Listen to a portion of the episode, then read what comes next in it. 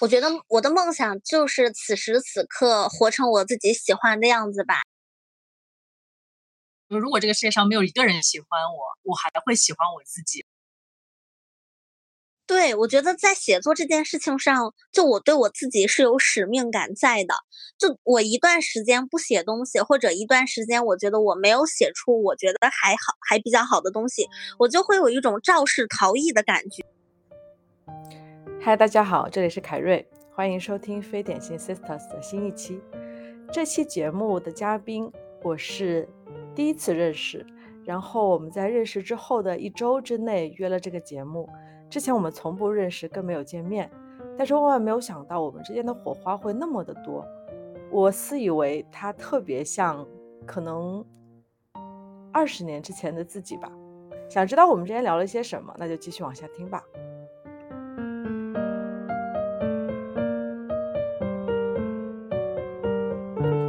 OK，我们请小雨来介绍一下自己。嗯，好的，大家好，我是小雨，然后我是二十六岁，出版五本书，现在是一名全职的作者。对，然后呃，我自己现在是生活在北京，然后主业呢就是写书写作，然后副业在做我的小雨读书会和我的写作私教陪跑，然后我的生活状态呃就是处于把自己热爱的事情变成了事业这样子的一个简单的介绍。嗯嗯嗯，挺好的。我想知道你二十六岁出了五本书，你是从什么时候开始出书的？是巧合还是呃怎样的？嗯，是这样的，其实二十六岁。五本书，它只是一个标签。我其实现在，因为我是九五年，其实我今年周岁是二十七岁。然后我前段时间刚出了我的第六本书《体验派人生》。呃，其实我觉得我自己是一个，呃，并不是非常典型的，就是九五后，因为我自己上学上的非常早，而且我。中间是有一些小的跳级的成分在的，所以在我毕业的时候，呃，我当时来北京实习，我才只有十九岁，对，所以我的，所以我的同龄人其实都要比我大，大概就是三四岁左右，对。然后我的第一本书呢是在二零一六年，然后当时是刚毕业没多久，然后我就呃。把自己的很多焦虑、困惑、迷茫，把一个就是一个很普通的北漂小女孩的一些情感表达了出来。但是当时有很多公众号，像人民日报、十点读书、思想聚焦等等，就很多大号来转载我的文章，所以当时就有引到出版社的编辑。对，然后就写了我的第一本书，叫做《你可以活成自己喜欢的模样》。那这本书是一个个人成长的，就是随笔集。对，然后到现在是累计出版了六本书，然后主要的一个写作方向就是个人成长与青年文化。嗯，好的，这有些问题哈。一一六年。嗯，可以说你赶上好时候了。我我觉得这个应该你也也可以认同，因为我感觉一五一五年开始算是公众号一个特别蓬勃的时候，这里有一点点就是呃赶上了风口的这个感觉哈。但是我感觉你在进入大学之前，你是不是也有很多的积累，表现你自己在这方面有天分？你当时是顺理成章的去投了这些稿件吗？嗯，其实我觉得我自己有一个呃和同龄人可能稍微有一点点区别的点，就是我在上大学期间，我可能除了我的本专业之外，我做了非常多的实习和自己的实践。我在我大一下学期的时候，我就在网络上办了我自己主编的电子杂志。然后我从大二的时候，呃，我就会来北京这边，就是周末啊、寒暑假，我会来杂志社实习。所以其实在我毕业之前，呃，我就已经在写作的路上了。然后包括我还签约了那个榕树下这个古早网站，对，我知道。对，然后签约了这个网站下，当时在写这种青春小说。然后我毕业之后，其实是白天上班，然后夜里可能有两小时左右的业余时间来写作。然后其实，在我疫情之前很多年，我的生活状态都是白天上班，夜里写作，就其实持续了很久很久。我其实非常赞同你说的一点，就。某种程度上来说，我觉得我的第一本书还是呃踩在了一个风口上，就是还是在公众号的时代，其实有获得一点点红利的。但这个红利，我觉得它并不是偶然的，它其实还是建立在我一直都在写，而且呃。严格意义上来讲，我现在出版的所有的书，我其实没有去投过稿，就基本上其实都是被动吸引来很多我觉得比较同频的编辑、老师、读者。我觉得写作的过程，它其实并不是一个大家想象当中的呃强投稿、强输出的过程，其实它非常像一种召唤，就像是一个召唤术一样，会把呃喜欢你的人、能够跟你同频的人给吸引到一起来。对对对，这个真的非常。确，我觉得我刚刚在听你讲述的过程中，我有一个感受，就是所有这些好像是，呃，撞上了风口、少年成名的这样的人，打引号少年成名的人哈，其实都不是妙手偶得。因为你刚刚讲的一点，我特别有共鸣，就是大一开始就做很多的这个校园的工作或者是实习。呃，如果你方便，可以讲一下你是哪所大学？我可以先讲一下我的这一段，因为我特别有共鸣，因为我是深圳大学。然后深圳大学其实你要说什么九八五二幺幺的排名，它真的很一般。尤其是在我上大学的时候，我比你大也比较多哈。我上大学是二零零三年，所以那个时候深大更比起现在可能排名要更低。但是我一直特别以我的学校为傲，我从来会在很多合适的机会，比如说现在这个 moment 提到深大，是因为深大给我们非常多的空间去做几件事情。第一个，我们的社团在当年有四十多个。不一样的社团，对，会小众到，我记得当时就有编剧、话剧，这都是社团辩论啊，这可能就比较 common 了，辩论可能大家都有，呃，还有一些很奇怪的体育课，我们体育课里面有高尔夫球，就是这些在当年，我觉得内地的大学可能真的不存在啊，这是第一个，然后第二个就是我们有大量的实习机会，而且可以去香港的，嗯，那个。学校去做交换，在二零零三年的时候，所以我觉得我非常感激，呃，学校给我这样的条件，然后我也做了这些事情。我当时是四个社团是深度参与，而且我是在大二的时候开始开淘宝店，那个时候是自己一个人去闯那个，呃，珠宝交易市场，然后拿着我的 BP 去跟大家。就是那些批发商说这是我的商业计划书，你们要不要看一下？我想做你代理商，然后他们就会说哦，你要拿货是吧？两千起批，就他们可能不知道我在说什么，他们真的就是普通的那种外贸商人。我觉得这个也很像我们的经历会有点相似。是的，是的。其实我在听你讲述你的这个成长经历的时候，真的有一种对镜映照的感觉。但是其实是从两种完全不同的生长方式。我自己其实，呃，我是一个非常非常普通的，就是呃小镇姑娘，然后来到大城市，非常典型的这种故事。但是其实我自己的一个特点是。呃，我在我二十五岁之前，我是一个非常自卑、非常内向，然后不善表达这样子的一个性格。对，然后包括我为什么会去做很多尝试，其实并不是像你这样可能呃生命力很强，然后好奇心很旺盛，哎，就是主动探索。其实我不是，是因为我高考其实没有考一个很好的学校。我在我上学的第一天，我就在想，难道我的人生就这样了吗？所以其实。呃，我大学期间的整个写作，包括我其实刚到北京时候写东西的状态，其实是一个呃，我觉得在写作当中不断疗愈和寻找自己的过程。当时我做的很多尝试，其实恰恰不是因为我有了一个很强的自我意识，而是在我迷茫不知所措的时候去做的很多探索，从而反过来来激发了我的一个比较晚到的自我意识的一个觉醒。嗯对，然后。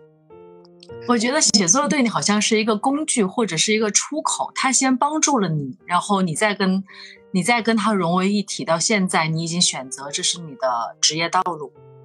我觉得写作对我来说其实是有三个阶段的变化的。第一个就像你说的，在我青春期的时候，因为我是从高中就开始写，写的非常非常。到，那因为我当时我的原生家庭有一些问题，然后再加上本身性格比较敏感，然后我在第一阶段的时候，其实对写作是无目的的。它其实也并不是一个我能想到的工具，或者说未来谋生的一个技能。它非常简单，非常纯粹，就是因为我有很多无处安放的情绪，无处安放的故事，然后这些可能少女隐秘的心事。然后我就把它写了下来。第一个阶段其实就像你说的，它是一种情绪的出口。然后等到第二个阶段，其实是我毕业之后我来北京，然后就是白天上班，晚上写作。这个时候我觉得可能更多把写作当成一种爱好，一种副业，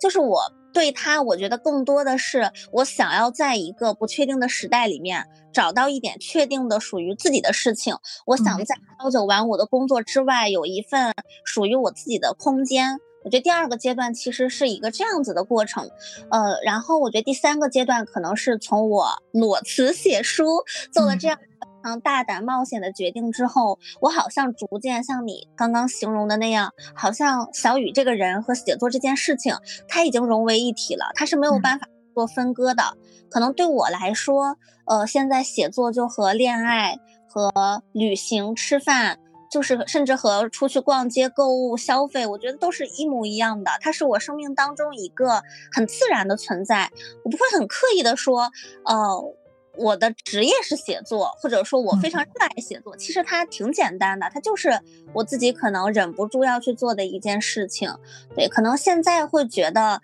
呃，它是会伴随着我这个人的成长，会和我一直践行下去的，永远不会分手的另一半吧。我觉得就是有点感动的是什么？你特别年轻就找到了自己的热爱吧。虽然这么说好像有点老套，但是我觉得。这个就是事实，因为很多人可能就要花很长时间，或者这辈子也找不到。哎，我们可以聊一下喜欢的作家吗？因为你刚刚讲的过程中，我一直在闪现一个人的名字，是我小时候特别喜欢的，是张悦然。我感觉你跟写作的关系的那段描述，我应该是在他的文字里面看到过有相似的感觉。所以你的喜欢的作家有哪些？我也很喜欢张悦然，其实我喜欢的作家还还蛮杂的。就是如果是中国的古人的话，我是非常喜欢庄子，非常喜欢王维。嗯，然后国外的作家的话，呃，我自己是最喜欢黑塞的。对，然后国内的作家就是当代还在世的作家，我非常喜欢香港作家马家辉。对这些可能是我下意识脑袋里面会蹦出来的喜欢的人，然后在我青春期的时候，我有一阶段是非常非常喜欢安妮宝贝。对，就是 这个可能是我那段时间是的，这些作家可能都是我还蛮喜欢的，但因为我自己看书啊，呃，爱好上其实是一个比较杂的人，我没有一个很唯一、很单一的体系。就我其实，呃，各种人、各种内容、各种书籍、各种方式，我都还蛮喜欢的。就我没有一个不喜欢的人。明白。其实你刚刚说我是一个就是比较呃热情、比较能够充满好奇心的人嘛。其实你说你自己二十五岁之前比较内向哈，但我觉得你是在你喜欢的范围里面，你也很开放啊，对吧？你并并没有说很早就哎，我选择我选择喜欢哪一种风格，那么哪一些风格可能是我不喜欢的。你只是在你的范围里面也非常包容，非常多的接受了各种流派，现在形成了自己的风格。嗯，是的，我觉得喜欢它并不是找出来的，它其实是确定出来的。我一直觉得我是一个非常非常笨拙的人，就是很多人乍一听会觉得，哎，那你好像在一个比较年轻的时候就找到了自己的热爱。其实我自己非常清楚，就是我用的是一个非常笨的办法，就是排除法，就像我自己。能在工作上，我也做过很多尝试，做过记者编辑，做过内容运营，做过新媒体，做过互联网，然后也做过其他的一些，呃，可能。离我自己本身的热爱比较遥远的事情，然后我的写作上也是，其实尝试了很多，呃，像成长、情感故事，然后小说，像人物采访、财经、公关、PR 稿件等等。其实我觉得我尝试了很多东西，我觉得是渐渐的，我好想从一个迷雾当中找到我自己的一片小森林。就我觉得这个过程它就是排除法，它很笨。但是你会从你知道自己不喜欢什么，到一点一点确定下来你自己更喜欢什么。对我觉得这个也是想和就是在听我们播客的朋友们分享的一个。我觉得一定要勇敢起来，一定要走出去，一定要行动。为什么？就像很多人觉得，哎，小雨，你好像在一个比较年轻的时候找到了热爱，其实不是因为。我很小找到了热爱，而是因为我走的比较早，就是我的一个勇敢的尝试是可以可能追溯到我的学生时代，我的十年前，就我觉得这个很重要。所以其实没有说一个节点，什么是晚，什么是早。就当你意识到你有一些想做的事情，我觉得就是不要犹豫，就立刻去做，千万不要曲线救国，就一定就是立刻就去。对，这个这个真的太好了，这我先回应一下，然后引出我下面一个特别想问的问题啊。我要先回应的是，我觉得找自己热爱的这这个课题，用排除法绝对不是笨办法，它可能是唯一的解法，因为。你嗯，你咱们回想一下哈，我拿一个事情举例子，比如说我们在上大学的时候选专业，那时候咱们选得出来吗？说句实话，虽然我可能比你大十几岁，但是我相信这个课题大家面临的困境是不会改变的。你让一个十七岁的孩子去选专业，你可能会更年轻哈，你十九岁就毕业了，什么是专业？我我现在就要。想清楚我这辈子做什么嘛？这是不可能的。所以我们在很早、很幼小的时候面临各种选择的时候，那种输入的东西，我们只能被动接受，先试试，然后我们就开始进入了排除法的这个方法，来排除掉自己不喜欢的事情。因为没有人能很早知道自己喜欢什么，但是不喜欢的事情往往比较确定。就是经过多少轮的排除法，我们才能找到热爱。这不是笨办法，我觉得是唯一的方法。对，我觉得是这样的。从这个维度上来讲，其实所有看起来最俗的道理，它真的是最简单的东西。所有看起来你走的弯路，其实它都是一个真正意义上所谓的捷径。这点我真的太赞同了。其实真的，我觉得，我觉得没有人能够去评价别人在走弯路。当然，我。我捍卫每一个人言言语的自由，但是我还是坚持我的观点是：走不走弯路，或者我自己要的是什么，这个事情只有自己知道。哦，别人的评价那只是一句评价。那我下面要问你一个问题，就是其实现在这一代的九五后啊，现在毕业，现在毕业生应该到零零年左右了吧？就是九五到零零之间哈。那因为呃传统上的这几个上升的行业哈，像我在的互联网行业，啊，还有一些。其他的可能新媒体行业，感觉这两年都不太行，好像大家在求职上都面临了一种困境。就你怎么去看待九五后的这一代人的职业选择？呃，你身边的人有迷茫的吗？你跟他们是怎么交流的？你也迷茫过吗？因为我刚刚听到你是上过班的，对吧？所以在这个过程中，怎么去看待九五后的职业选择？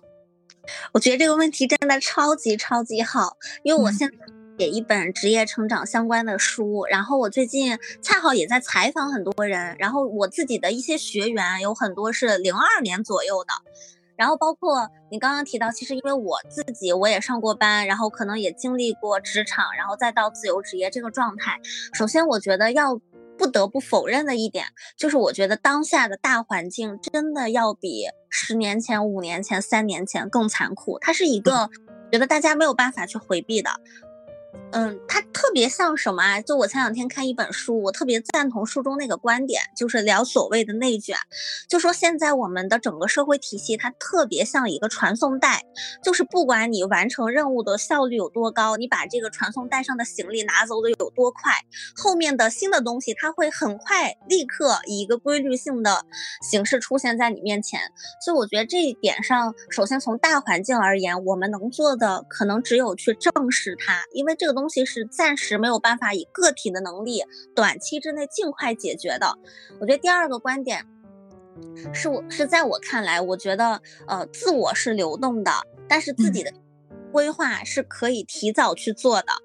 就是其实呃，我回头想我自己。我是一个很野蛮生长的人，我并没有那么强的一个职业规划，但是我会建议当下的可能更年轻一点的朋友们，就不一定非得确定下来说我将来要去从事什么行业，我这一辈子的职业理想是什么，但我觉得要去尽早的有一些尝试和规划，它一定是加分的。这个也是我自己在采访了大量，我觉得在职场上相对来说。就是比较得心应手的朋友们之后的一个总结，嗯，然后我觉得，然后最近其实特别巧，就是昨天晚上一个好朋友，他特别着急给我打了一个微信语音，就我以为对方有十万火急的事情，然后结果他打电话开口问了我的第一句话。我觉得这个课题也非常好。他说，呃，Chat GPT 都出来了，那我我自己接下来的写作还有希望吗？我还要去写吗？哦，我第一次意识到，哦，原来有很多人真的对于可能未来的一个，呃，不管是写作内容还是其他行业，大家是有危机感在的。但是可能从另一个角度来说，我觉得科技的进步、社会的内卷，我们很多职场的高压。它很现实，但是倒逼出来的一个观点就是，那只有在这种时候，你保持自己的自我性，你要成为一个有思想、有独立思考能力的人，你才是在未来能够去找到一些更新的创造方式的人。就为什么这样说呢？其实会发现我们社会，呃，它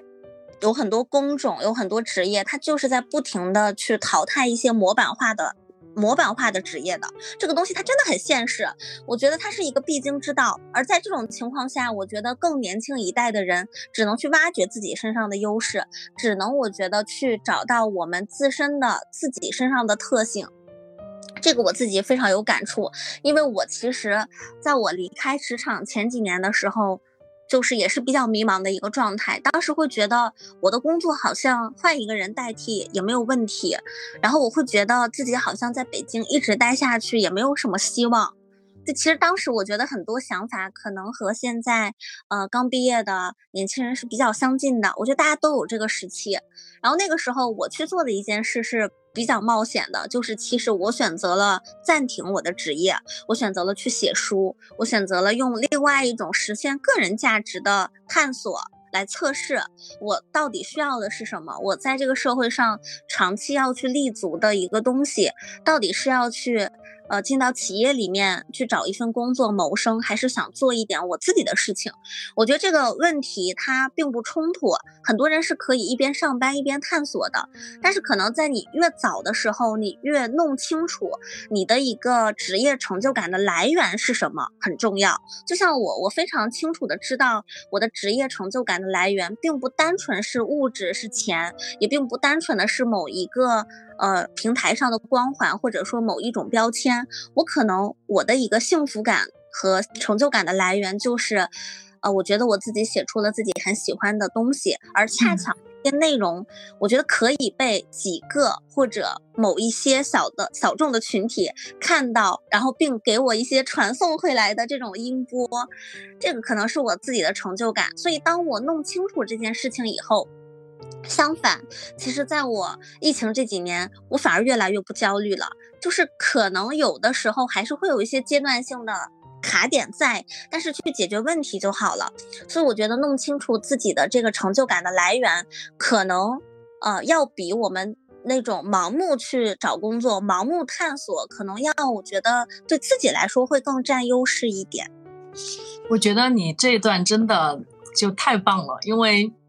嗯，这就很像我做播客的原因。其实我今天下午跟一个以前的算是老同事，但是我们可能交集不太多哈，啊，以至于我们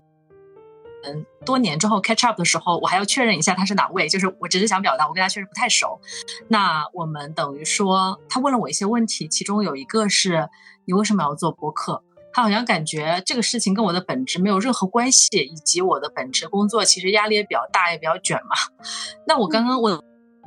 理由其实跟你特别相似。首先，我希望跟这个世界来表达，因为在我的日常工作里面，我虽然有很多说话的机会哈，这还是不少，但是他的表达的方式和语言语境跟我们现在交流的方式是不同的。我希望有这样的机会，跟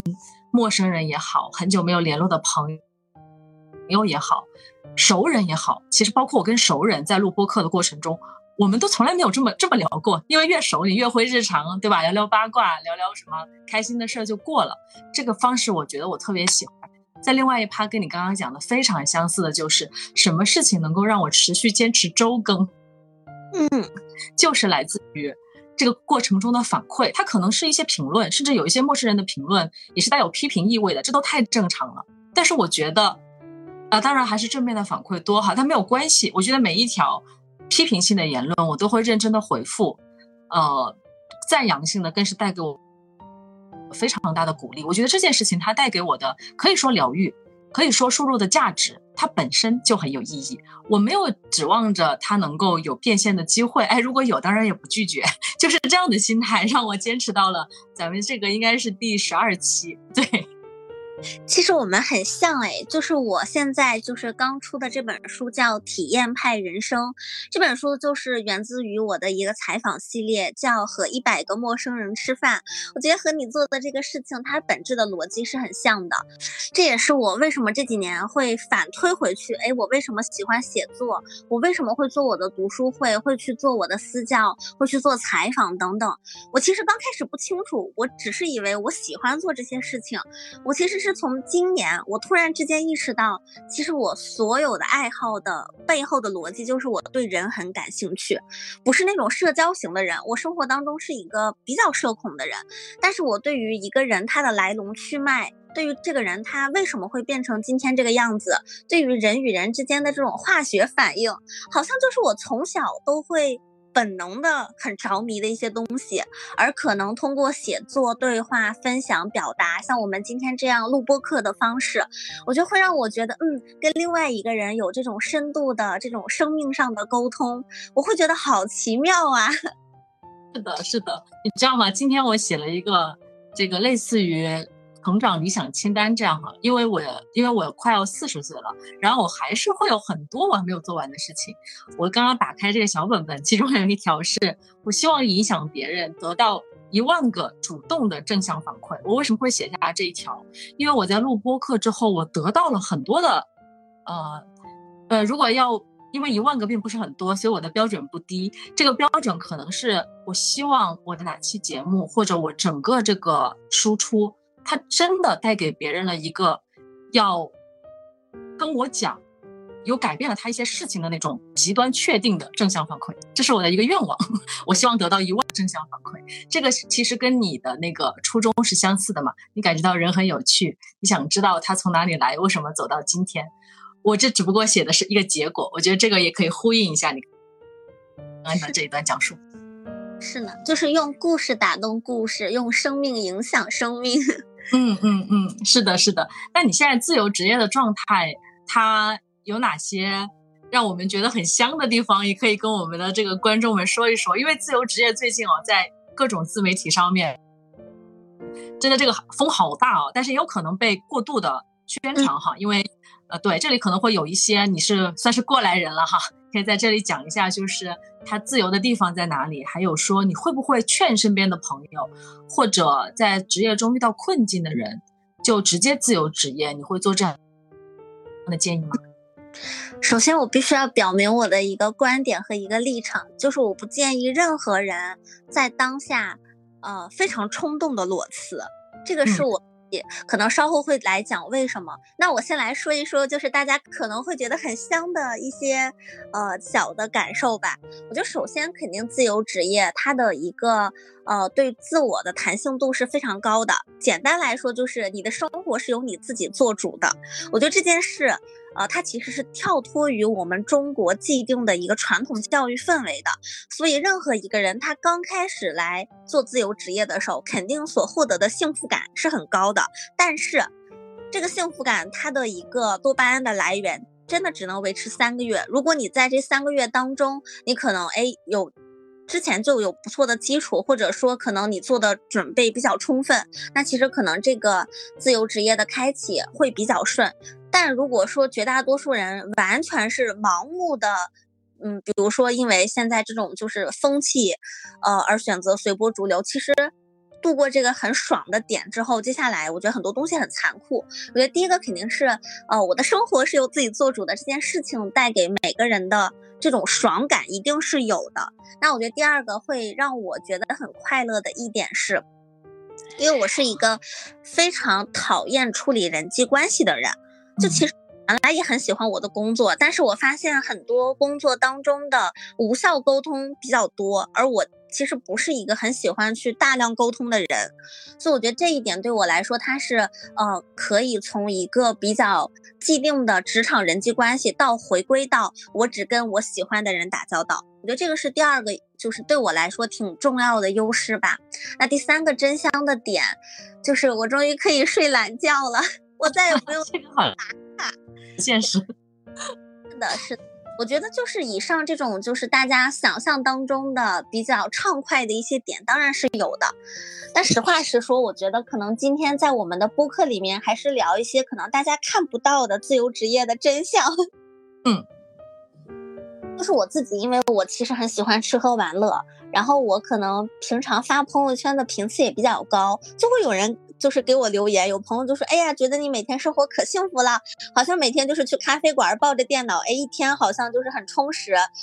但是其实绝大多数的真实情况是我可能在咖啡馆坐了一天，我的进度都很缓慢，或者说我这一天在家里面的工作，其实没有像大家想象当中那么轻松和那么惬意。我觉得大家不要被任何社交媒体上这种就是对自由职业和数字游民的。这种美好幻象所迷惑，因为他肯定是每个人都喜欢分享生活嘛。但是这个背后，他肯定是有一些我觉得比较艰辛的地方在的。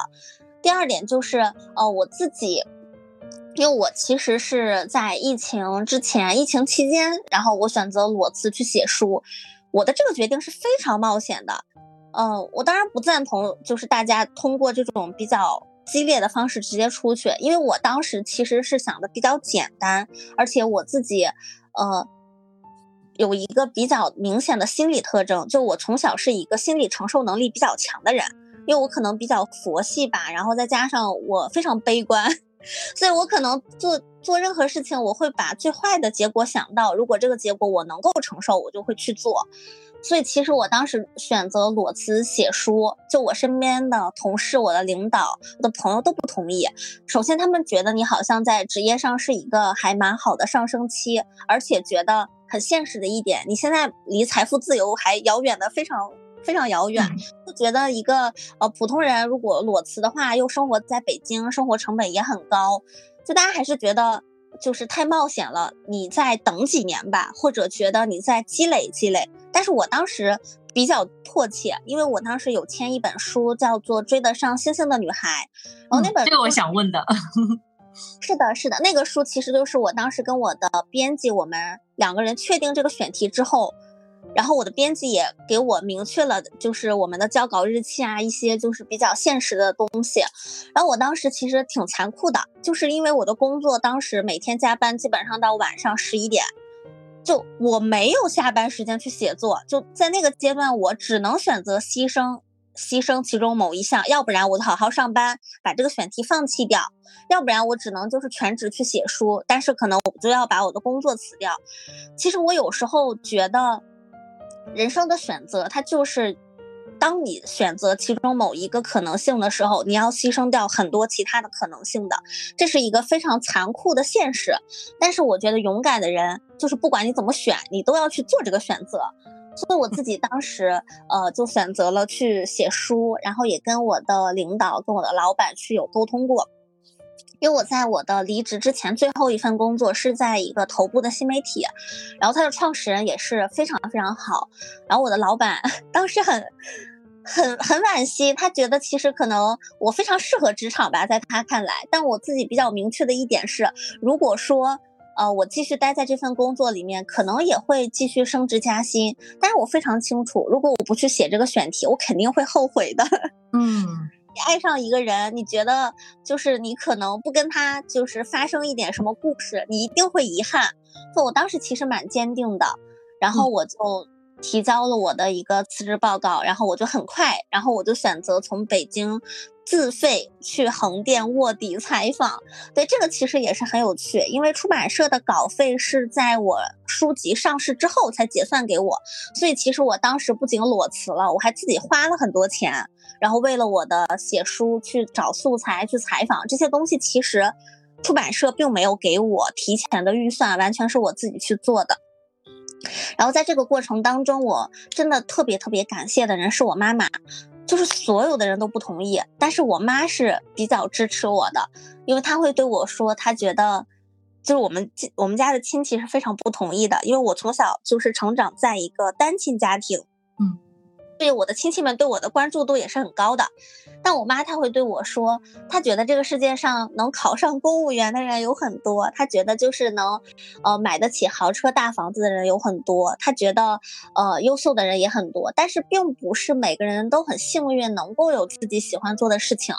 嗯，然后如果你有你就去，所以其实我觉得我妈她非常支持我，也很打动我，然后我就很大胆，然后我就去了，在横店那边待了一段时间，然后就全身心的写书。对，但其实这个我是，呃，从另外一个很现实层面的角度来讲，这也是我不推荐大家盲目裸辞的一个原因，就是因为首先我觉得裸辞之前你要做一些准备。其实像我的话，我觉得我有一个有两个比较先天的条件。第一个条件是，呃，我觉得在我裸辞之前，其实我非常明确知道我接下来要干嘛了，就我。虽然不确定三年五年以后的我是什么样子，但我非常清楚，我辞职之后，我肯定是要先要去把我的书写完。那我觉得第二点是，我觉得每个人的心理素质，就是如果你的心理素质是一个呃敢于试错，然后承受能力比较强的人，其实我觉得大胆一些、冒进这种激进一点是没有关系的。但有些人，因为跟我同期，我有一个好朋友也是裸辞了。但我的好朋友就是他，呃，是一个可能相对来讲就是更需要确定的安全感的这样子的一个性格，所以当他脱离职场环境之后，他其实是自我摇摆非常重的，而这种摇摆甚至都跟物质没有直接的关系，是一个人的心态，所以我觉得这两点是非常关键的，对，然后。很很神奇的是，其实从我写完书之后，我又陷入了一个迷茫，就是我真的不知道我要去干嘛。对的，但是在这个期间，我又开始了一些新的探索。然后与此同时，呃，在我最迷茫，就是写完书的那段时间，过了半年、一年之后吧，然后我的这个书开始卖，然后它很意外，它卖的特别好，它到现在累计可能卖了三十多万册。对对对，它的这个选题是还蛮好的，就是有戳中追星女孩的这个情感痛点。那这这这个部分可以详细聊一聊吗？因为我我虽然对出版业不是很了解，但是我感觉三十万册确实算一个畅销书了吧？那它当时是一个什么样的主题？为什么选这个主题？它的故事梗概又是什么样子？嗯，我觉得首先没有任何一本书是横空出世的，也没有任何一种写作能够脱离生活。我的这个选题其实是比较简单的，就是呃，它是。写给追星女孩的一本书，然后我采访了很多追星女孩，都是就是线下面对面实际的采访，然后绝大多数是在横店那边采访的。为什么会做这个选题？其实它也是跟我的一个。呃，职业经历，然后我个人的视角和关注度是有关系的。其实我在我从我十九岁来北京到现在，我所有的职业经历，包括我的写作经历，我都有一个聚焦的点，就是我非常关注青年人的生活状态。就包括我最新上的这一本《体验派人生》也是一样的，就是我本能的非常关心。呃，九零九五后，甚至现在零零后这一代，大家是在用一种什么样的方式生活的？他们喜欢什么？他们迷茫什么？他们在做哪些不一样的人生选择？就这个事情，它是我可能。一直以来在做的事情。那第二个点呢，就是因为我原来工作上的一些关系，其实我采访过一些呃艺人、明星，还有一些可能就是跟这种娱乐影视相关的一些从业者。然后其实我在这个过程当中，我更加清楚的感受到，我其实对爱豆是不感兴趣的，就是我对偶像。是没有那么着迷的，但是我非常关注他们为什么会成为这样子的一个人，呃，为什么会有这么多女孩喜欢他？这些女孩他们会因为这个人的什么样的特质而对他就是会有一些情感投射和这种理想的一些呃希望的寄托。所以其实我觉得，就是我个人的经历和视角决定了我就是一定会诞生这样一个选题。所以在这个过程当中，我跟我的编辑，我们其实有沟通过。当时因为这个书写的时间比较早，然后那个时候就是，呃，也不太懂什么叫做选题。其实我原来也不是很清楚，我们只是觉得这个选题，哎，就很想把它写出来，很想把那些明星背后真实的追星女孩的故事挖掘出来。包括网络上对追星女孩有很多，呃，这样的偏见和那样的标签。呃，我觉得我是一个不太愿意用单一标签和单一维度去看待一个人这样子的性格，所以我想去接触真实的东西、真实的人、真实的故事，所以才有了这个选题。而这本书它最终能够卖的还不错的一个前提，我觉得就恰恰是因为它的选题特别好，因为这本书坦白讲。就我跟出版社几乎都是零预算、零营销预算，因为我自己本身也当时没有什么钱，然后也不认识什么就是大 V，然后也没有流量，也没有很多粉丝，然后我的出版社也是其实呃没有那么多对一个普通作者的投入，所以他真的能够火，本质的原因就是因为他戳中了呃这部分群体的这种共鸣。而我觉得从内容角度上来讲，我觉得还是，呃，可能三个点：一，它是真实的故事，我觉得比起遥远的声音，比起成功学，真实的故事就一定是非常打动人的。那第二点就是，我觉得，呃，这个用户画像是比较清晰的。然后第三个，我就觉得是价值观吧，因为我觉得可能写偶像的人很多，写追星的人很多，写青春文学的人也很多，但每个人的价值观是不一样的。而我可能愿意，我觉得。通过这些女孩的故事，包括通过我这几年可能也在采访其他的人，也在写其他人的故事，在写我自己的故事。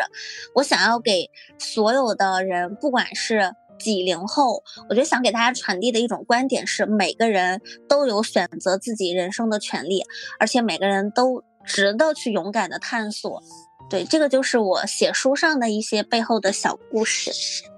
对，我觉得故事本身真的是很打动人的，就因为。嗯，我们想听那些跟我们不一样的层次的人生，然后从里面去看到好的、坏的面。我觉得这个也可以回应一下。其实有很多人会觉得，呃，像我所在的行业有一些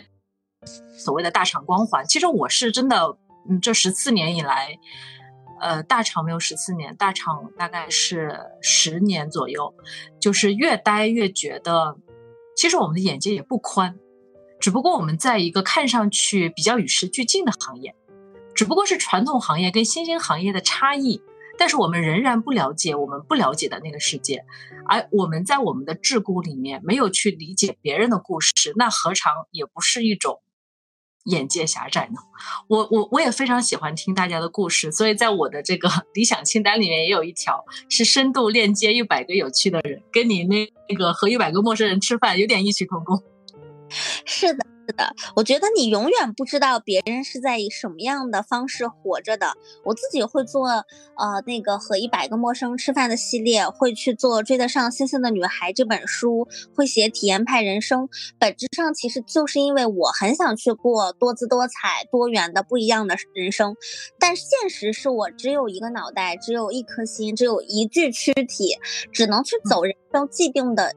一个剧本，就是我没有办法真正去体验，所以通过这种就是呃讲故事的方式，可以偷走别人一段人生，我觉得还是蛮有趣的。而且可能在我看来，我觉得所有人都是一个整体，我们所有人都是站在这个世界的某一个点、某一个面上去活着的。而想要去看到这个真实，它的这个世界它的原貌，就是你要可能从一个自己既定的轨迹当中跳出去，要看的我觉得更更宽阔一些吧。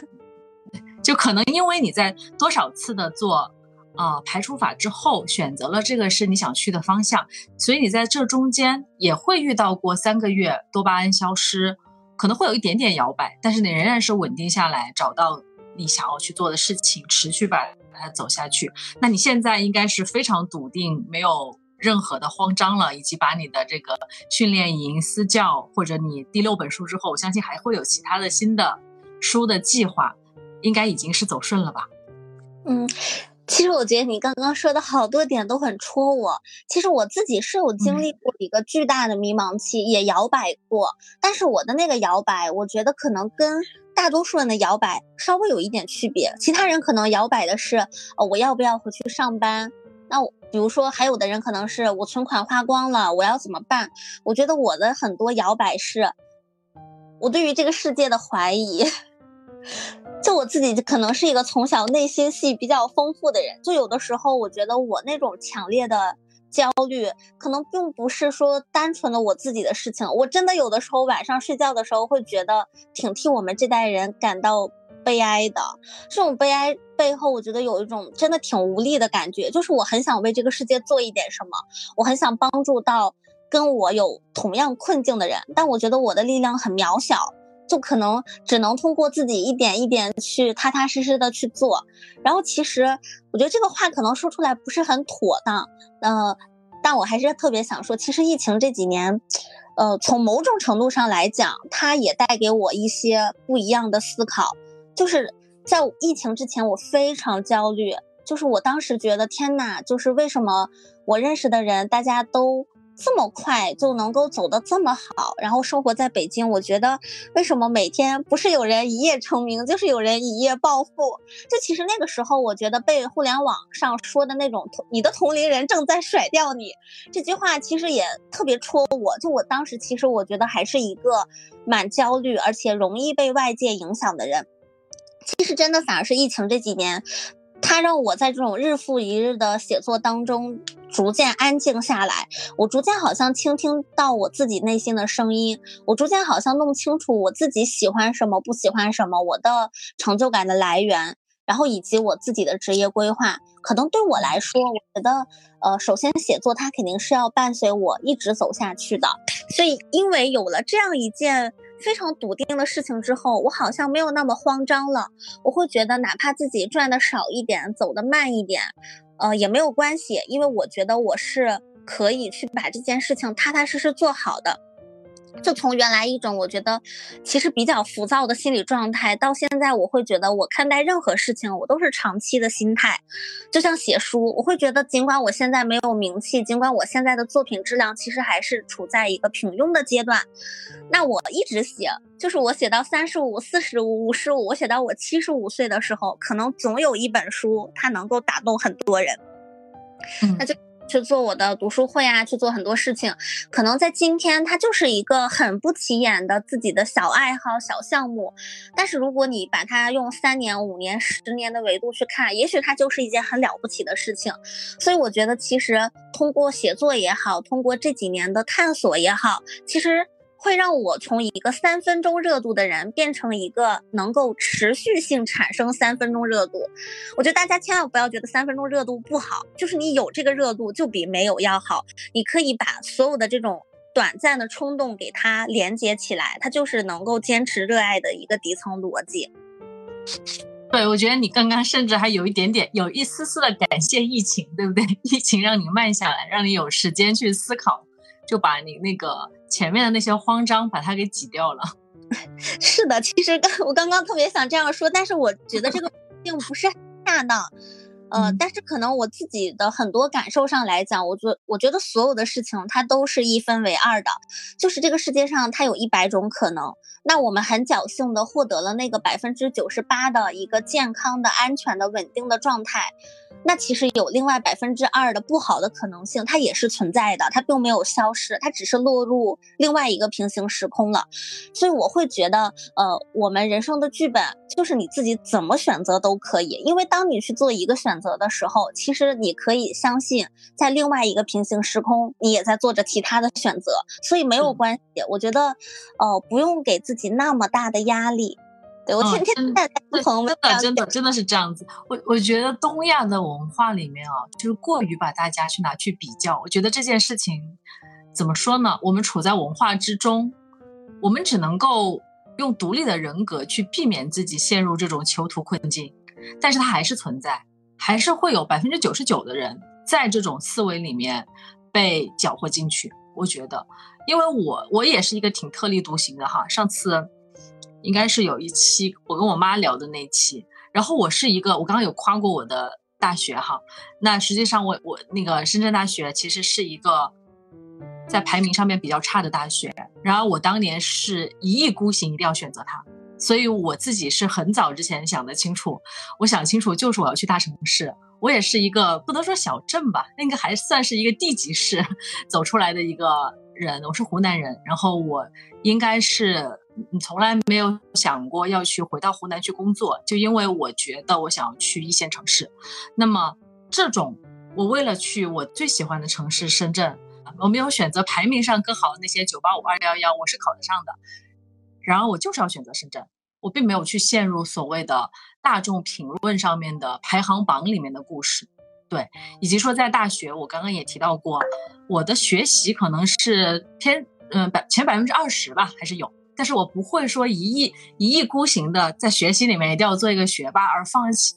那么那么自由的课外的社群和我们说的刚刚说的实习的机会，我觉得这个在我心里起码是五十五十的分量。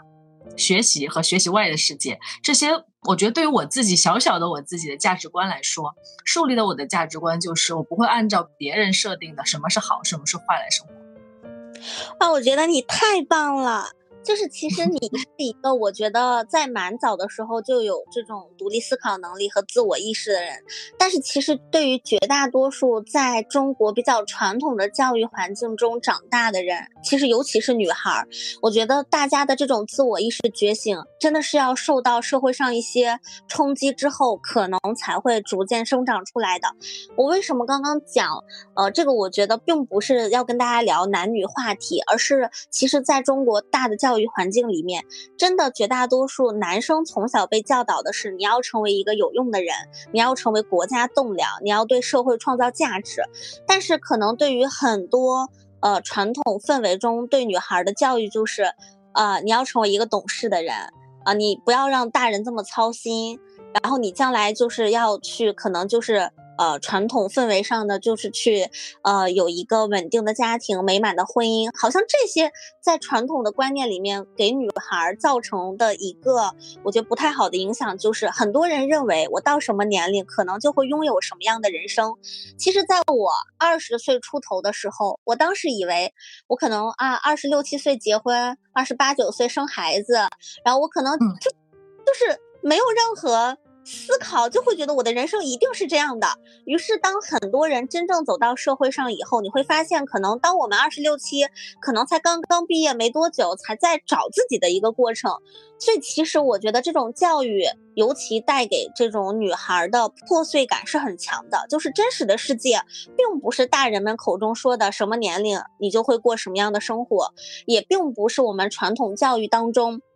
所给你勾织的很多梦幻的泡泡，好像你成为一个懂事的、听话的、可爱的女孩，你就会在这个社会上拥有一席之地。完全不是，恰恰相反。可能正是因为那些，嗯，你体内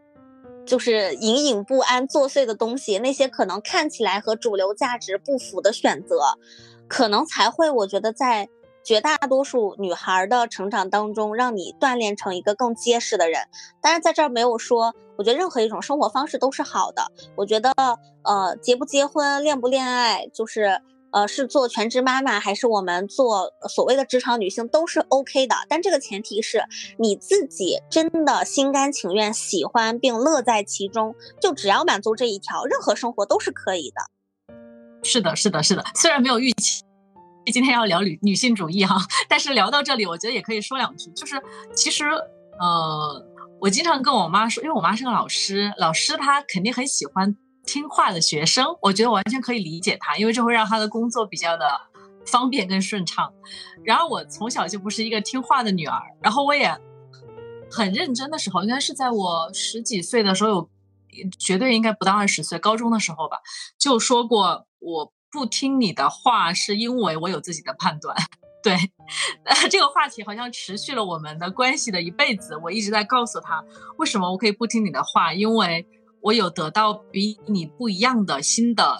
呃信息。这个信息我比你晚生三十年，那么我新接受的教育和信息，可能我们可以商量。商量完了之后，我们讲道理，这是我跟我妈沟通的方式。但是我觉得绝大部分人，嗯。可能比较多的女孩不会像我这么幸运，我觉得在这点上，我的母女关系是幸运的。然后很可怕的是，女女孩在被教育你要懂事跟听话和按照你刚刚说的那种时间线去执行自己人生的过程中，女孩很可能真的会相信。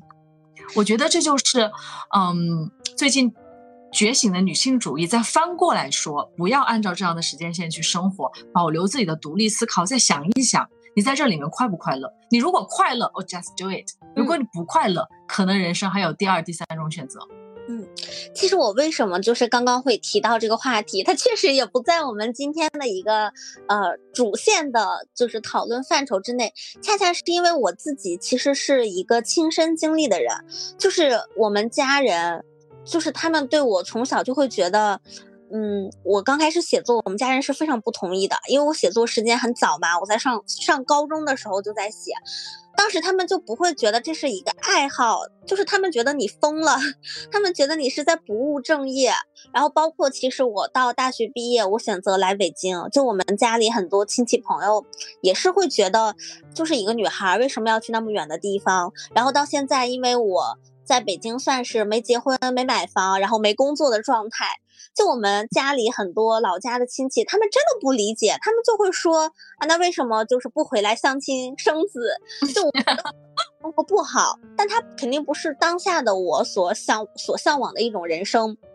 对，但是我觉得我比较幸运的是，呃，在这个过程当中，呃，我妈妈一直都很支持我，而且她也算是我自己的免费的心理咨询师和商业导师，就她会用一些很朴素的，我觉得。呃，可能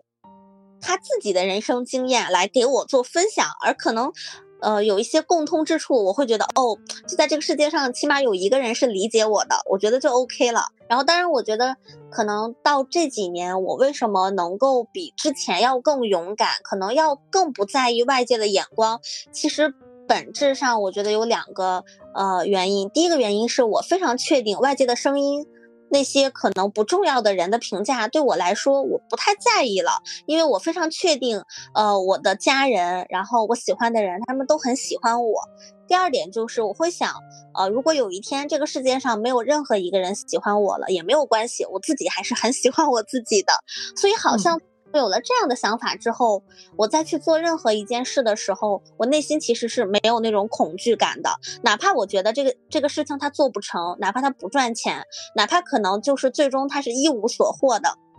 我觉得都没有关系。这种无意义，它也是意义的本身。而且很多事情你去做它，它并不是在当下能够给你正反馈，可能很多事情的意义是要等。过一段时间，这个反射弧才会回来的。就现在就会觉得，嗯，不着急，慢慢来会比较快。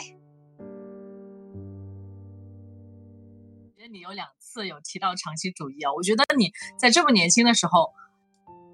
就会意识到，甚至你刚刚说了一句特别强大的话，就如果这个世界上没有一个人喜欢我，我还会喜欢我自己。我觉得这句话真的很强大。虽然这件事情不会发生，但是你这个事情是你给自己心里兜的底。你的底如此之低的情况下，你你没有任何可以怕的事情。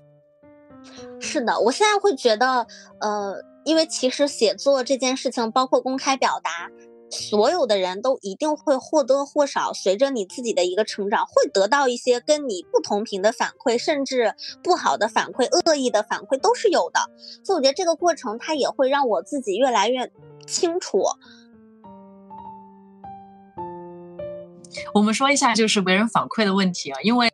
我我今天刚写了一个日记，就是关于这个话题的，我刚好想拿出来说一下，就是嗯，因为因为我们我我们会比你年年长一点的情况，实际上我们的所谓的包袱是会更重的，对吧？因为我们的朋友圈里面可能有很多是我们工作上、商业上的合作伙伴，如果说嗯，你会有一些朋友，像我的同龄人，他们会担心，我都不想发朋友圈了。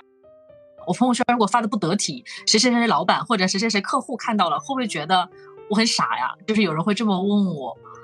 嗯，或者有人会会跟我说，你为什么会就这么大胆的在播客里面去，有的时候说一些非常 real 的话，你没有什么什么担心吗？然后就这点我是两个回应哈。我做播客的原因是因为我想提升自己的表达，我觉得我的表达还可以，但是没有很好，我只在意我。做完十期，我有没有比第一期更好？这是我最在意的事情，别的不是很重要。然后第二个事情是我听所有的声音，嗯，如果说那些特别无聊的，就是为了挑刺啊、抬杠的，我觉得我们过滤掉就行了。那其实还是会有一些非常中肯的一些评价，我觉得这些很宝贵啊。就如果你不去做这件事情，你会得不到反馈。尤其是所谓的我们这种大厂里面，可能还做到一个基层领导的这种，可能在生活中，你除了你得不到这种非工作之外的真诚反馈，我觉得这个东西非常宝贵。为什么不要？为什么要害怕呢？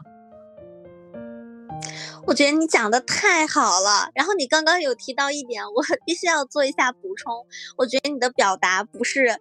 正常水平，是非常非常好的。我觉得你的表达能力超级好。这个可能恰恰就是和我讲的这几年的探索有关系。就我原来是一个非常纯粹的、单一的，就是纯粹的这种写作者，我没有任何对外的这种。沟通，然后我就一直以为我自己不喜欢表达，不喜欢沟通。其实真的是我这几年做了我线上线下的读书会，然后也越来越多的这种一 v 一的沟通之后，我惊讶发现，哦，原来我是喜欢表达的，我是喜欢这种就是深度的沟通的，而且表达这件事情，它反而让我一个原来没有任何逻辑的人，好像能够逐渐找到一些事物的脉络。我觉得这个过程很神奇。而且也是去试了才能够解锁自己的新技能。如果说我完全像原来一样，我就是一直写东西，然后拒绝跟这个世界的一个表达上的沟通、口头上的口沟通的话，我觉得可能也很难做到。所以我觉得真的是慢慢学习、慢慢修炼的一个感觉。而且我觉得人生就算走到最后一刻，最让自己感到快乐的事情是。你发现自己一直能有东西可以学，我觉得这件事情比什么都快乐，可能比账上有一个小目标还要快乐。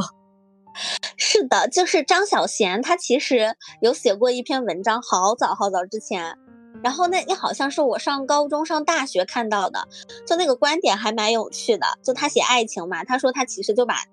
每一段恋爱当做学校，他跟一个炒股的人恋爱，他就会学到怎么理财；然后他跟一个比如说书法的人恋爱，他就会练得一手好字。我觉得这个观点其实在生活当中，任何事情都是这样的。我觉得你的你身上很多点我非常喜欢，我觉得万事万物都值得我们学习，包括那些所谓的不好的评价，这一点我也特别有感触，因为我。的新书是这一两个月刚刚上市，然后在前段时间的时候，我有看到一条差评。我刚开始我其实很难释怀，就是那个人说我写的很幼稚，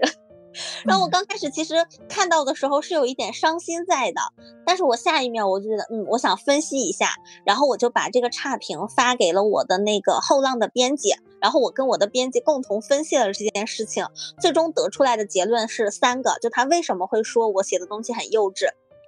第一点，这个人他是后浪非常传统的用户，就他平时阅读的书籍就完全不是青春文学，他可能是看马克思之类的。对，然后首先我觉得用户画像是不一样的，然后第二点呢，就是呃他所站的一个视角和他人生的阅历。其实是我觉得，呃，可能要比我当前再要往前很多很多步。那我觉得这是一个就是降维回看嘛。我觉得我能够理解他在一个现实角度上来看，可能觉得，哎，这个作者他的笔触是幼稚的，他的一个表达还是比较浅显的。我就觉得其实还蛮蛮理解的。然后我觉得第三个也是，呃，我自己分析完之后，我会明白为什么，就是因为我的这一本书当中。其实我在用一个第三方的视角去表达别人的故事，我觉得这一点上其实难度还挺大的，因为它不是我的故事，而我又要在其中，并不像那种非虚构文学一样去完全客观的还原，我是要有我自己的表达在里面的，所以它就会显得有一些幼稚，或者说呃比较微妙的这种青春文学的感觉在里面。所以我当时分析完之后，我就很释怀。然后那天我。就看完这个差评，回家路上走到我们小区里面，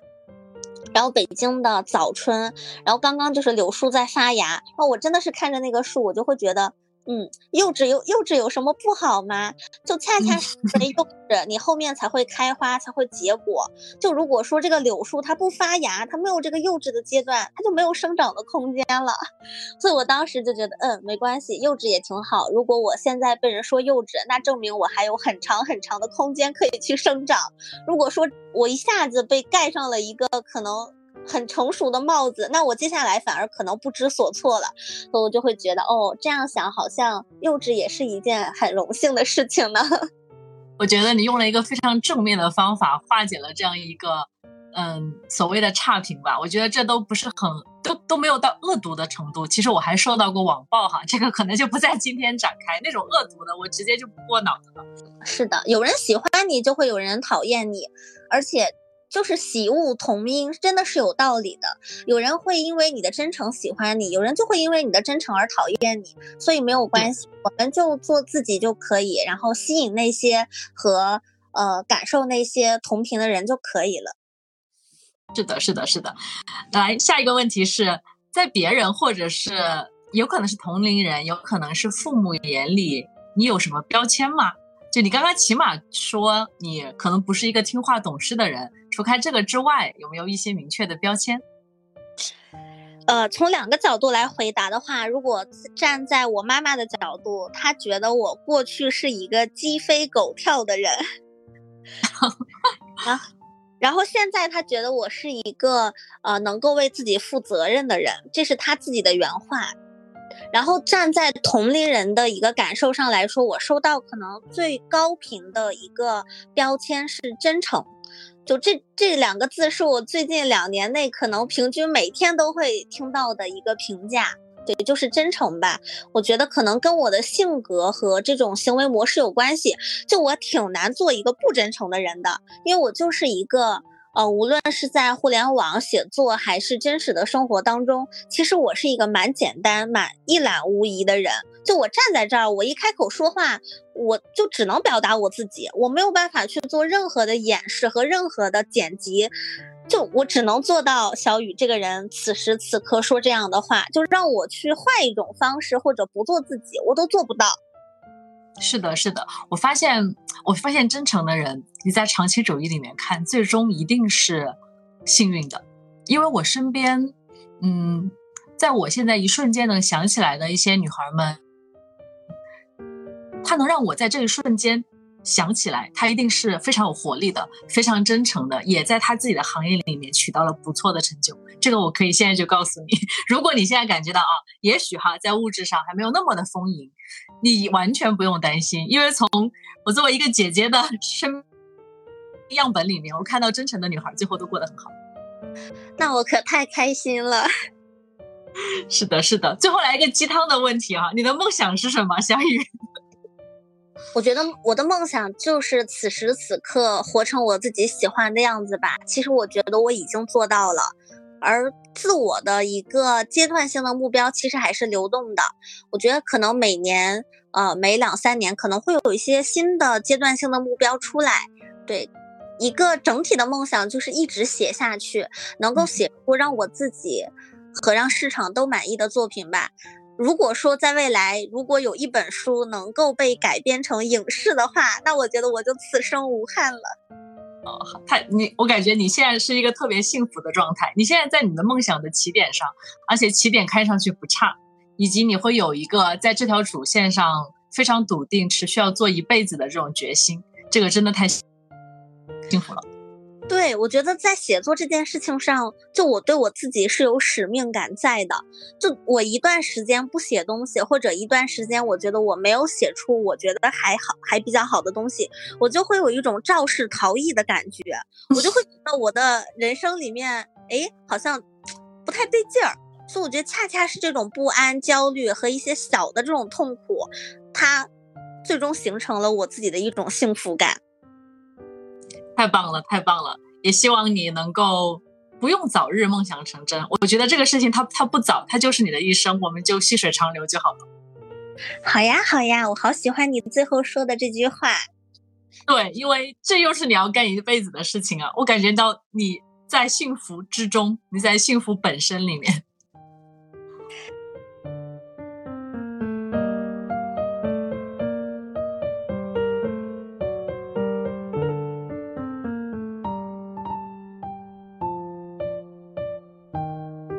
是的，是的，非常非常谢谢小雨，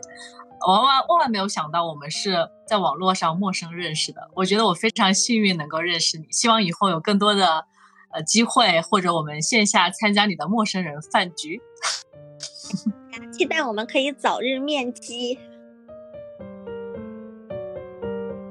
OK，这个就是今天节目的所有内容了。非常感谢我们的九五后畅销书作家。小雨同学参加我的播客，那这里是凯瑞，凯瑞在吉隆坡的一家酒店里面问候大家。好的，那这里是小雨，非常开心能够今晚有这样一场酣畅淋漓的对谈。呃，此时此刻我在北京东城区，然后我附近是一些非常有感觉、有烟火气的胡同。然后我坐在我朋友的家里面来和大家做了一场非常有趣的分享，也期待有机会我们可以一起在北京的胡同里面一起散步晒太阳。好的，我相信一定会有那一天，到时候我们约起来。好的，谢谢大家，今天就到这里，拜拜，拜。